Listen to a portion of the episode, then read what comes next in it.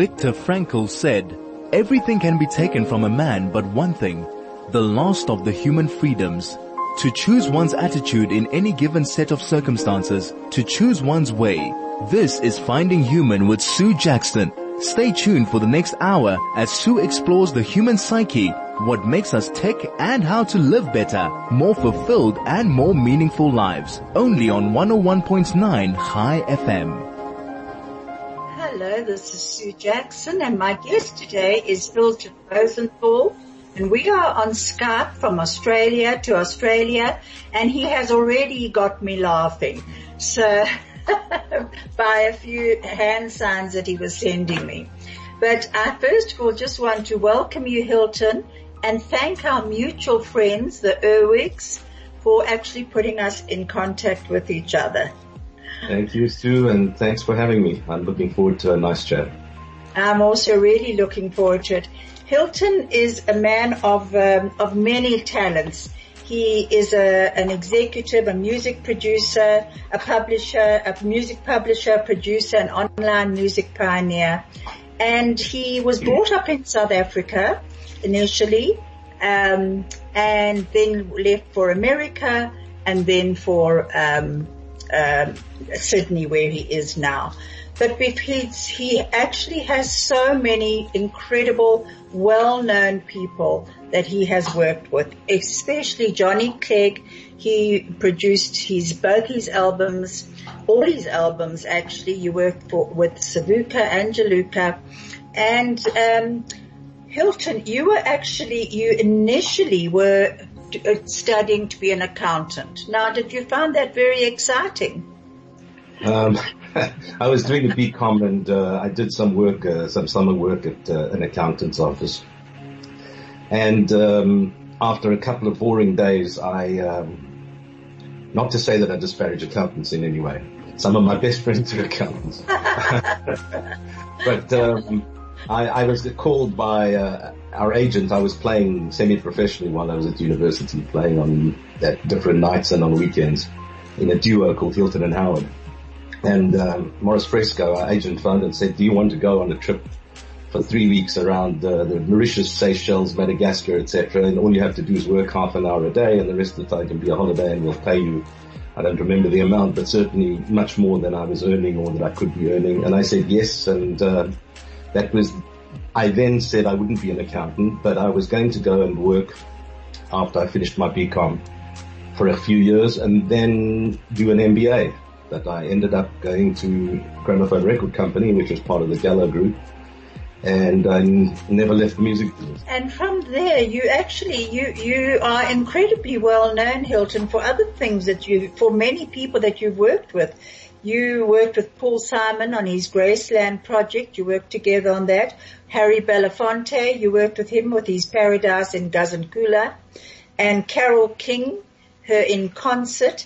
Um, that was in 1994, I think. Yeah, um, oh, yeah. And uh, and you also worked with Lebo M, and you put yeah. him in contact with Hans Zimmer. And you also wrote um, with Hans Zimmer for Power of One, the the music for that. And in, and according to Lebo M, you, he was working for you. He said he was on the streets at the time when he arrived at you. Can you, tell? you were in Los Angeles at the time. Tell me a little bit about that. Um, yeah, I didn't, by the way, I didn't write anything with Hans. Uh, I, I would never dare to be uh, considered any kind of equal of Hans's. I, um, produced with him. I, oh, yeah. I, I had, uh, been working on, um, I was the music supervisor for the Power of One movie and uh, I hired Hans for that. And uh, in the interim, uh, I was sitting in my studio in LA, and uh, my secretary came in and said, "There's two guys at the back door that want to meet you." So I went there, and there were these two little guys uh, who introduced themselves. I'm Ron Kuneni, and I'm Lebo Morake. We're ANC uh, few refugee students here in LA, and we'd like to make some music and Solly Letwaba, who was Johnny Clegg's bass player, had told him to come and see me. So I said, okay guys, I'll, I'll do you uh, a favor and I'll give you a few days of free studio time, do some demos, and uh, we'll see what happens from there. So they did the demos and uh, at the end I wasn't sure what I could really do with them at all. But then when we were working on Power of One, Hans uh, said to me, listen, I need an African lyricist because, you know, this scene here, scene ABC, uh, needs some, some African lyrics and it's going to be a big choral. I'm going to hire a 60 piece, uh, choir, etc., etc. Do you have anybody in mind? And I thought, hmm, maybe I'll, I'll take Lebo down to, uh, to have a chat with, with Hans. And that was the beginning of all that. I mean, that was Power of One. And then of course the next thing they did together was The Lion King. The Lion King, absolutely amazing. You know, I think what you don't understand perhaps, or maybe you do, but you, you, you just might not say so, is the power that music actually does bring. You know, we called our program the power of freedom. But, you know, I received a, um, a message from a friend, Jenny um, Prangley, and she said, it is music and dancing that make me at peace with the world. And that was from Mandela. Do you feel that way about music? Absolutely. You know, um, I remember as a kid, uh, lying on the floor, just listening to a whiter shade of pale, which was banned in South Africa at the time, and Lord knows why uh, and songs like that, and just basically drifting into a into another universe.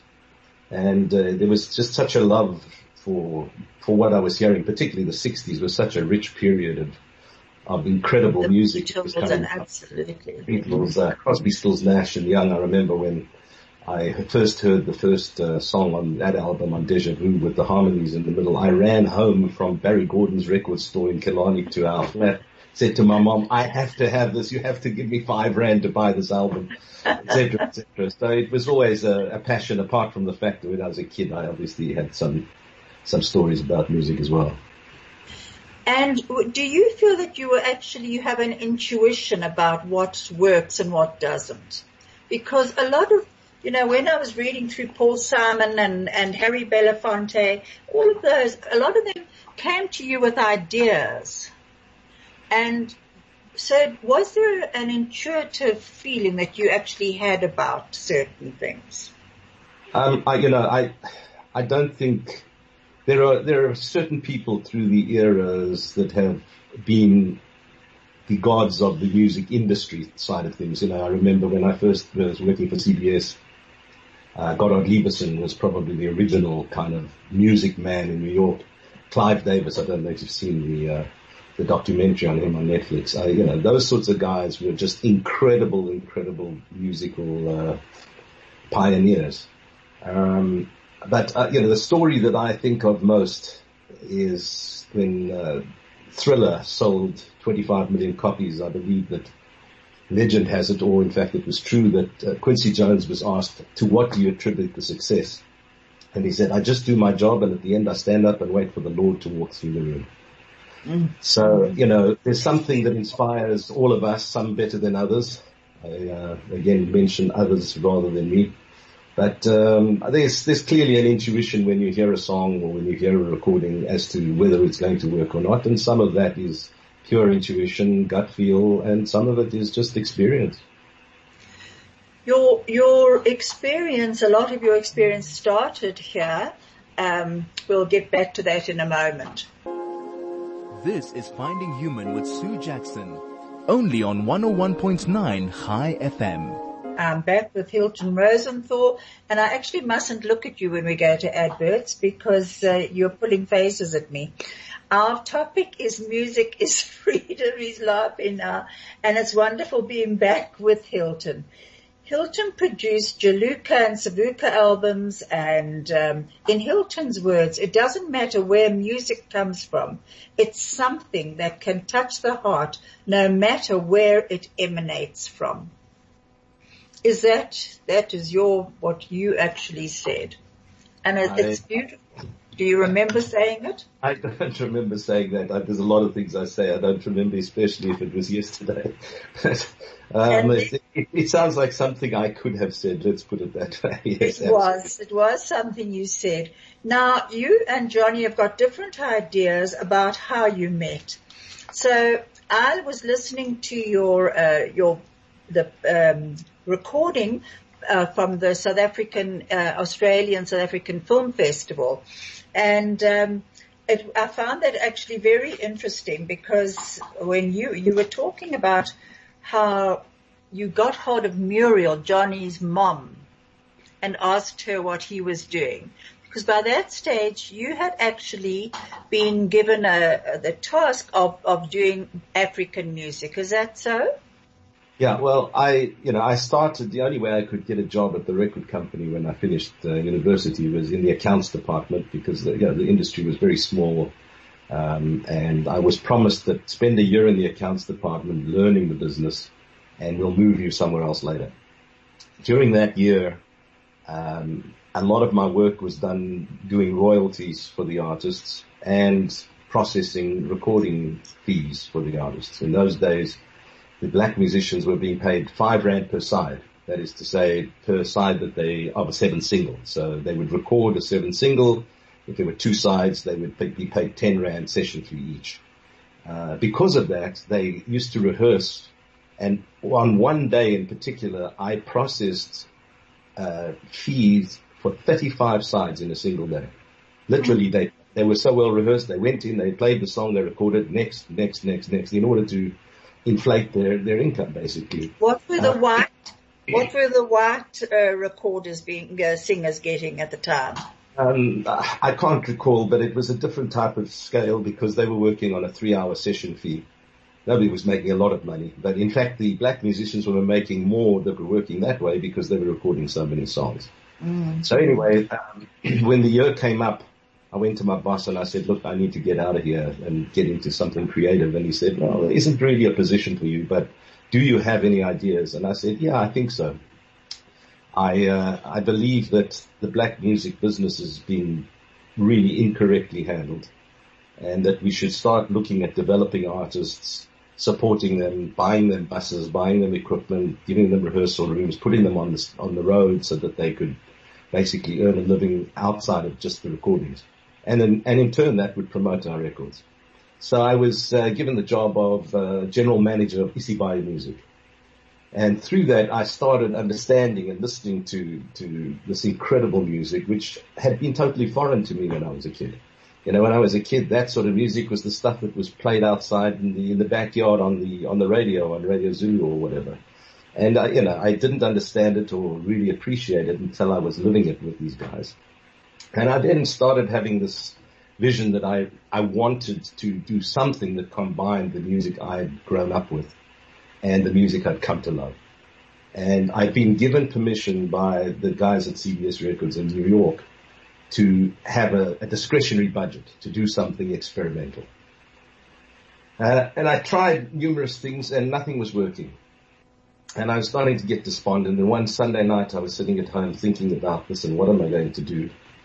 And uh, I recall that I'd seen Johnny and Sipho at the Wits uh, Great Hall in 1973.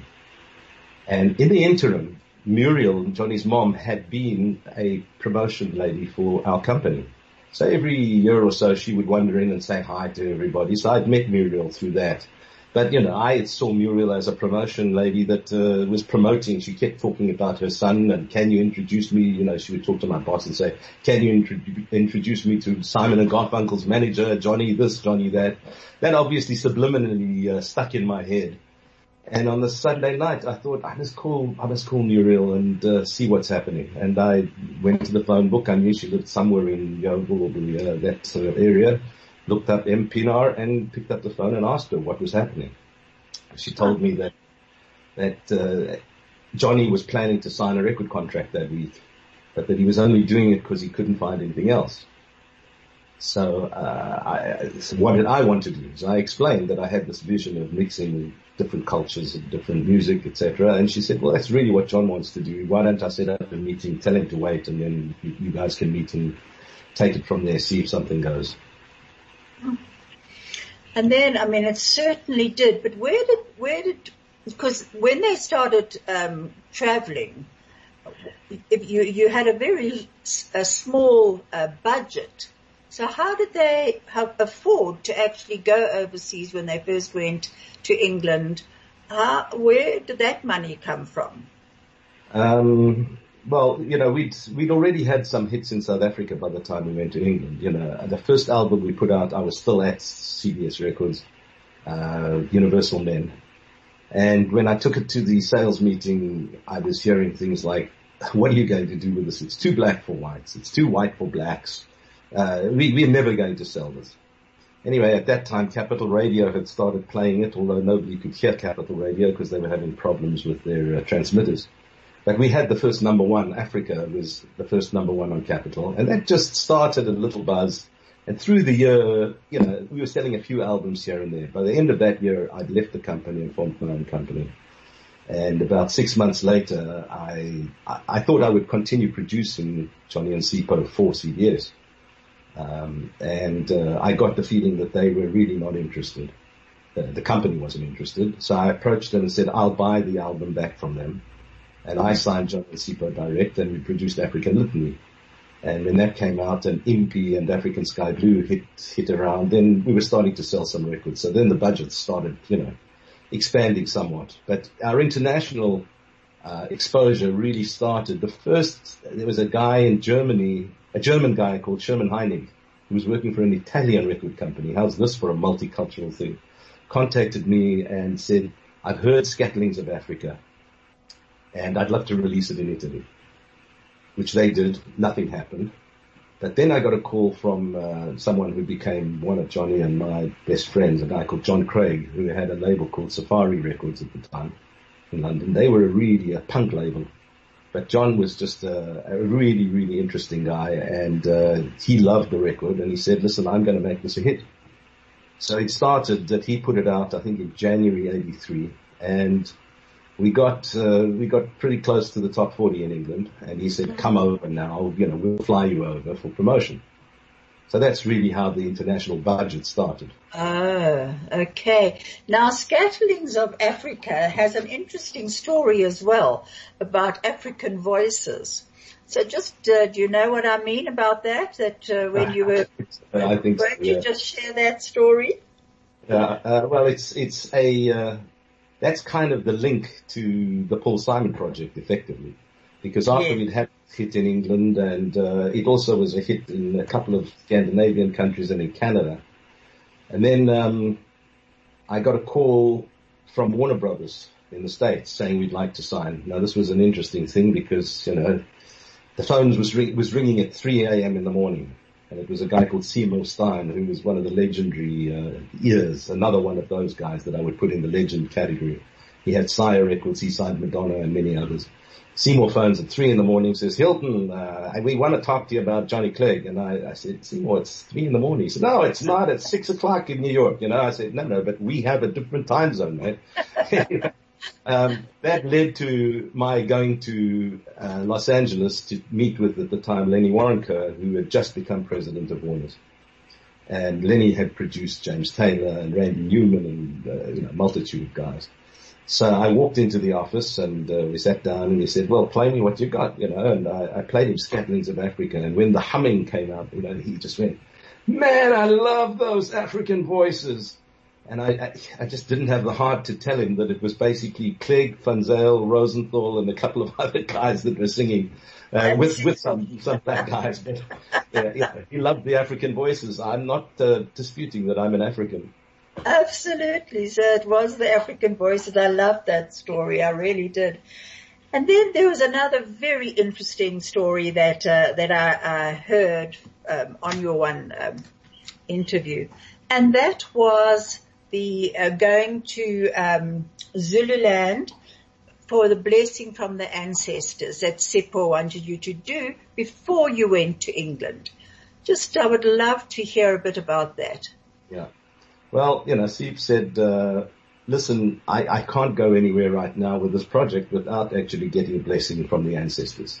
So you guys will have to come down to my place in Zululand and, uh, we'll, we'll see what the ancestors feel about this. So, um, we got in uh, Kombi, Johnny's combi. They were doing everything, traveling everywhere, the band in the combi. but Johnny was still, at that point in time, they, were, they all had day jobs still.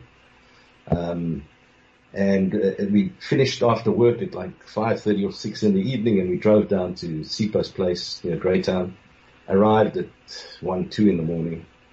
And uh, we got to the to the border of his property, and there was a fence there, and we pulled up, and a little guy, a little kid, came out dressed in his skins, and he spoke to Johnny, and uh, he went back, and I said to John, "What's happening?" He said, "No, Sipho, you know, Sipho's coming soon," and we waited 30 minutes, 40 minutes. I don't remember exactly how long, but it was long. And uh, I said to him, what's going on? And he said, look, Sipho has to show these people that we respect him and that we waited for him here. Uh. it wouldn't show the level of respect we have for him. Anyway, eventually Sleeps came out and we, we were ushered into this, uh, into his ancestral, uh, rondavel, which had, uh, no electricity. It was a concrete floor, concrete walls with a thatch roof but a General Electric refrigerator running from running with, from the generator. Anyway, and the, the guy, we were all told to sit around the corner, uh, around the walls, and Sipho got into the middle and started saying some chants and uh, rubbing a stick with some brew that he'd made. And if the, in fact, he, he told us that uh, if if this bubbled over, this, the spirits and the ancestors accepted us. Ah. And this is happened, and then uh, fascinating a goat was slaughtered and, uh, we, uh, then I didn't partake unfortunately or fortunately, but, uh, and then we got in the car to drive home, but they gave us these, you see, pandlas, they took the goat skin, cut a slit in it, put it on our arms, and we were told that it shouldn't be taken off until it falls off. So we all got in the car and this uncured uh, stuff was on our arms. We had to drive all the way home with our arms out the window because it was already beginning to smell. And I got home the next day. My dad took a look at this. Now my dad was, you know, an Eastern European uh, migrant uh, who is a very, very traditional guy in a different sort of tradition. yeah. And this little old Jewish man said to me, "What is this?" And I explained it to him, and he just scratched his head and went, "Well, I don't know what's going on here." but it must have been a very moving experience, wasn't it? Totally, totally incredible. I feel honoured to have been able to partake in that. You know, what I hear and what I've read is that you cannot believe how much unity you actually brought into the country. And this, this message was from a Kerry Rubenstein, a, a wonderful young woman who I, I know well. And she said that Johnny was her hero. And I don't believe anyone was as awesome. He touched my soul, inspired me, made me feel proud to be a South African reminded me of my youth, pumping my fist, taught me about my country and its people through stories and song. I loved the feeling of unity at his concerts. And she said she saw, um, Johnny and Jenny towards the end of Johnny's life and she, she pumped her, her arm up and down as she saw them. It was at one of the hospitals. But, you know, do you realize the unity that you actually brought into the country with the songs that you produced? Well, again, you know, I was just the facilitator. You know, the, the it's a very big thing. The beginning it was Johnny and Sipho, and I think that the message that they had was the beginnings of those real messages. Uh, that people could, for the first time, witness what South Africa could become by watching them on stage. So but you, you know, have to believe in them, Hilton. I certainly did, and you know I'm proud of it. But uh, you know I've I don't really give much thought to the fact that that was because of me that that type of unity happened. I really respect that it did, and I'm very happy to to be uh, to be mentioned like that. But as I say, it's not something that I I think about from day to day. For yeah, the one story that always sticks in my mind about that unity was we came back from England after the hit, and all of a sudden the white media started taking notice of Juluka. Of mm. course, you have it in England. Now you better be serious. You know, before that we were ignored by the media in South Africa. The black radio stations said we won't play music that's got English in it, you know, in Radio Zulu, etc. Sotho, and uh, the Radio Sotho wouldn't play even the Zulu songs, etc., etc. And of course, uh, Radio 5 and uh, I felt in those days, or Springbok Radio was not was not really supporting us until this happened.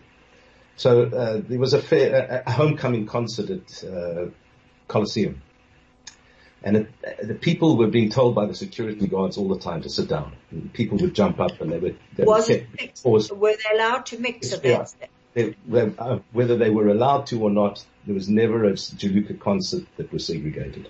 There were numerous concerts that were closed down because they were not, they were unsegregated. They were mixed. Uh, and in fact, there were times when Johnny and Sipho played in the townships where they were arrested, etc., etc. But this was a mixed crowd, um, and because the people had paid for their seats, the security guards were saying you cannot stand in your seat. So what had happened was that during the, the, the performance, people had gravitated to the sides of the hall. And there were two lines uh, on, on, either side. And when Skatlings came came about, they started playing Skatlings. The two lines became conga lines and just started dancing towards each other down the, the, down the sides of the hall and across the front in front of the stage. And as they got in front of Johnny and Sipho in the middle, the guy on this one side was black, the guy on the other side was white, and the two of them put their arms around each other. And they danced in a circle and the whole audience went crazy those sorts of moments make me realize, yes, there was something to that, uh, that fact that we did do something. Wow, that brings tears to my eyes, I must admit. You know, you were, it, it was during apartheid era when all of this was happening. It was very dark days in South Africa. Were you yourself ever at risk from the security police? You and your um, family? Not, uh, not overtly uh, when we came back, there was there was a whole issue with the cultural boycott in England, and they're they're not allowing us to have work visas to perform on television, and there was uh, a lot of controversy around this. And when I came back from England, the front page, we were allowed eventually to do the final TV show if we gave the money to the anti-apartheid movement, which Johnny and Sipho immediately said yes to. Um, I got home and I was talking to my mom on a an illegal mobile phone, not a mobile, but you know those portable phones. Yes. And it was noisy. So I said, hang on a sec, let me go in and pick up the real phone. And I picked up the main line and the, the front page of the Sunday Times that day it said, Juluka gives money to anti-apartheid movement. Uh, there was a noise on my phone. From that day until the day I left, I could hear people talking on the other side. They were clearly listening So you were being recorded. I took the phone down. I heard a ping afterwards where the recorder turned off, and it was just very subtle uh, intimidation, shall we say? But uh, I was never ever, you know, directly threatened by the police. And and when you actually left South Africa, well, how did that feel to you to actually leave a country that obviously meant a lot to you? And still does. Um, it, it was tough. You know, I felt that at the time, I mean, those were really dark days. Um, I remember, I guess we'll talk about it a little more later, but Paul Simon called me and he said, have you seen what's going on there? And I said, well, what are you talking about? And he said, well, there's this lady that's had a tire burning, a burning tire put around her neck. Now, at that time, we hadn't seen that footage. And he described it to me and he said, you know, really, you should, you should get out of there for your career, etc., etc. It's time that you should, you should leave. And that was the beginnings of you know, we'd, we'd been thinking of leaving anyway. We felt we had young kids and we were scared about what the future was going to bring. Mm-hmm. because I had an opportunity to perhaps work overseas and I'd already got some profile internationally, then it was worth leaving. But, you know, the old cliche of uh, you can take uh, the boy out of Africa, but you can't take Africa out of the boy. Absolutely. I'm yeah. pleased they haven't taken Africa out of the boy. Listen, boy Hilton, just wait a moment. Thank you, Craig. This is Finding Human with Sue Jackson, only on 101.9 High FM. I am back with um, Hilton Rosenthal. This is Sue Jackson on Finding Human, and we are discussing Hilton's journey from South Africa to Los Angeles to eventually to Australia, but and the people that he met along the way. Before you left, tell me, you you actually you said that Paul Simon had said to you, do you know what's going on here? Now, um, Hilton, how did Paul Simon get to you? How did he come to actually contact you? Um, I um, I alluded to that a bit earlier. That Paul had done his um, Hearts and Bones album with Warner Brothers in the States, and that was the guy that uh, you know Lenny Waronker had signed um, Skatlings. Mm. So Paul had been given a tape by a friend, um, which was basically a pirate tape that just said uh, accordion drive hits gumboots number two, something like that. And he fell in love with the first song on the tape and um, went to Lenny his record company and said, listen, you know, what do you think? I'd like to do something with this, uh, African, you know, do you know anyone who can help me? This is African music. I don't know what the song's called. All I know is where it comes from. Lenny said, I think you should call Hilton. So again, one of the calls at 3 a.m. in the morning. Hi, Hilton. Will you hold for Lenny? Lenny gets on the phone and says, Hey, listen, you know, Paul Simon's got this song. Do you mind if he calls you? And I kind of went, hang on, let me think about it. Paul Simon wants to call me. Yeah, well, uh, okay. Maybe next week. anyway, so Paul called and, uh, I, you know, he's, he told me the story and he told me what it was. He said, can you track down what this song is? So I started doing some scouting around and, uh, found out that it was a song by the Boyoyo Boys um, the, uh, the song wasn't called Gumboots, but the, you know, the album was called Gumboots and Paul just stuck with the title Gumboots. So anyway, I see, I said, what do you want to do with this? He said, well, can you perhaps get the ability to buy the multi-tracks? These are, you know, would be the 24 track recordings with all the different instruments separated. And I can pay the record company and the artists for it and, you know, try and take some of it out, do what I have to do. And I said, look, you know, that was my job in the first place at around exactly that time. Nobody recorded to multitrack. Everybody just recorded straight, straight to stereo. So there's no ways that you would actually have a multi-track of that, even if people wanted to give it to you. So, um, I said to him, well, I could put the original band together for you. And he said, hmm, that's interesting. I said, but what are you going to do with this? And he said, I have no idea. I just love the music. So I was the one who then said, well, why don't you do an album of South African music? And he said, how am I going to do that? I said, let me send you a whole bunch of things. And I sent him about 30 albums and uh, a couple of months later he said, I've gone through all this. Why don't you put together a recording session in Johannesburg with the following artists, blah, blah, blah, blah, blah. And that's how it all started. Unbelievable. And I see he says working behind the scenes in every case was Hilton Rosenthal, the crucial catalyst for world music. So that's uh, and you you actually um, introduced him to many other people as well. And then tell me a bit about Harry Belafonte. Mm, well, it was a time where we were allowed 500 rand spending money to go overseas on business. 500 rand a day. That was the allowance and uh, that wouldn't buy you the toilet at a decent hotel, effectively to rent. So I had. I had been approached by a guy called Brad Gelfond, who was an agent at uh, Regency Artists that became uh, became part of William Morris.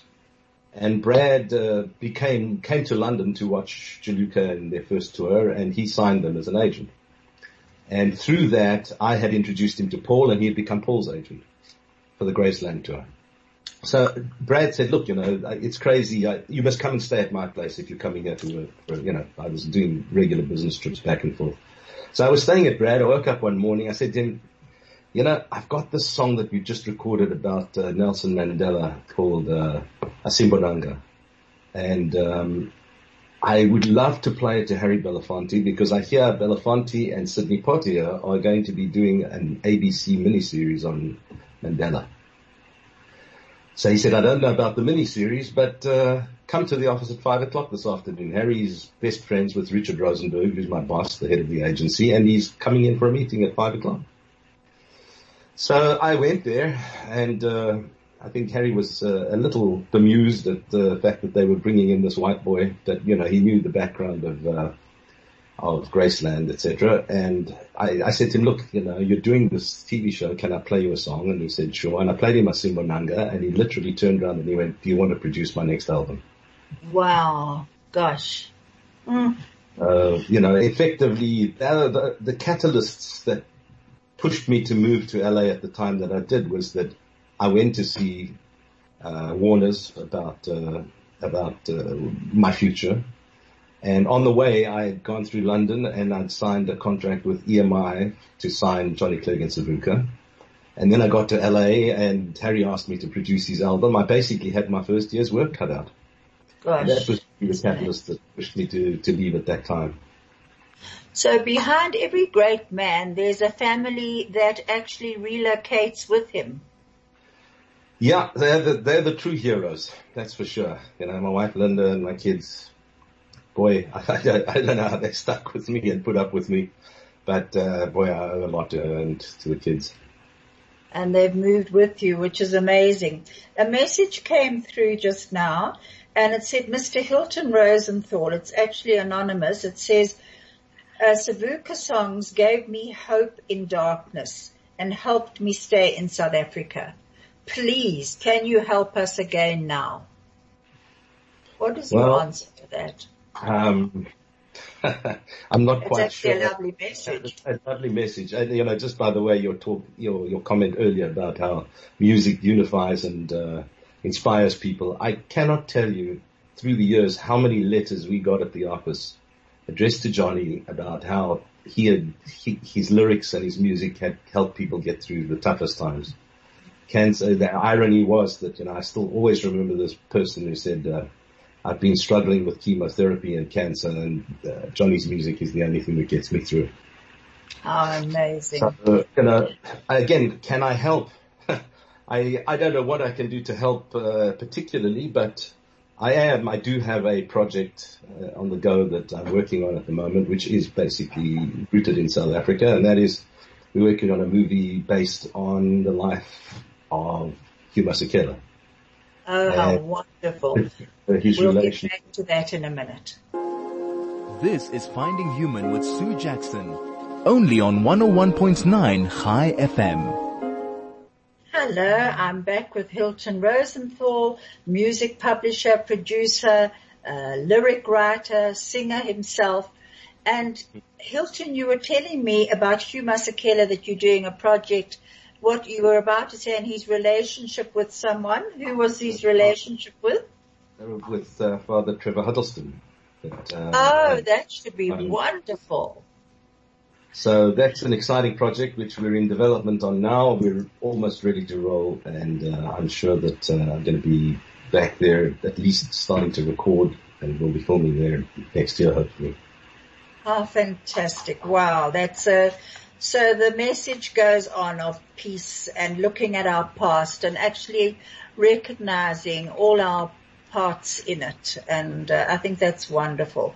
Now, you know, we go, I'm going to be told to wrap up shortly, but I just wanted to discuss concert in the park because yeah. you, apparently you were flying over, um, in a helicopter flying back from Bophuthatswana, um, when you saw Ellis Park below. And what yep. did you say when you saw Ellis Park? what had happened? You were with Issie Kirsh. Yeah, I was. Uh, I, I was listening to 702 the Saturday before that, and they had a telethon for uh, Operation Hunger. And I still remember Pierre de Charmoy ch- challenged all other South African artists to give five rand, 10, 25 rand, whatever it was.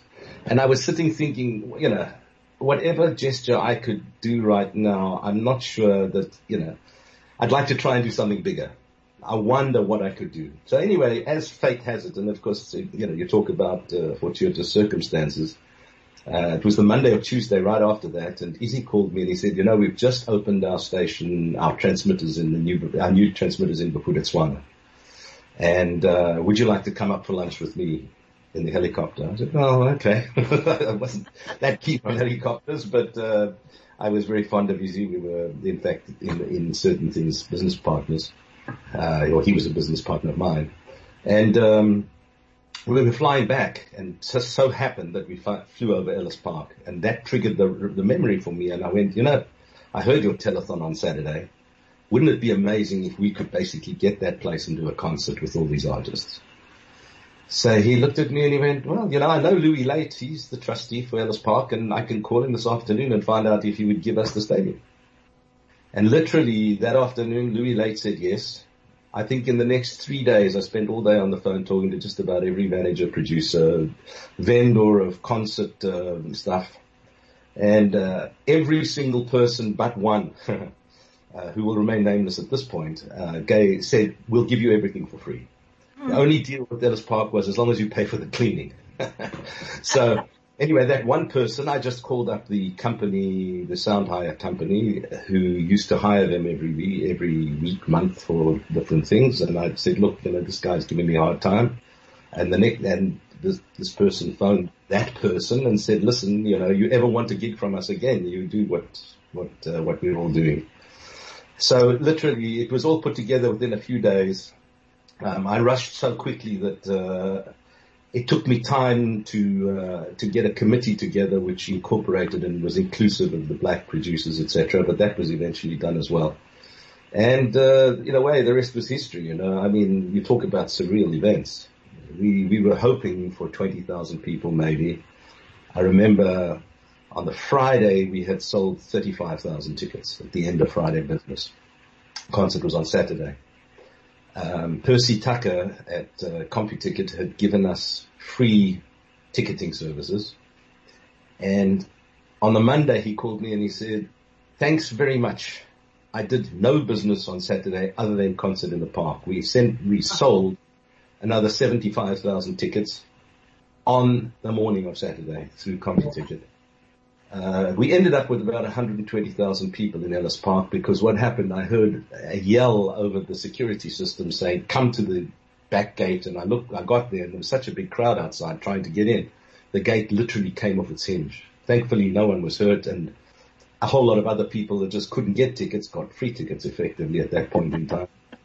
But you know, I, the head of police said to me in the middle, in the, the early evening, you know, we have rugby matches here with 30,000 people and today with 120,000 we've had less incidents of bad behavior than we have normally for a rugby match. Isn't that beautiful? And Hilton, on that note, I'm being told to wrap up, but you know, I just wanted to end with this. It says, when the pain penetrates, the music resonates. And I think that's very much of what, hap- uh, what happened at that concert that there was a lot of pain. South Africa has gone through a lot of pain. We continue to go through it.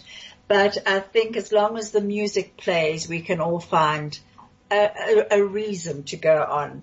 And we're going to be ending with your, the, the song Scatterlings of Africa and thank you so much for being on my program with me.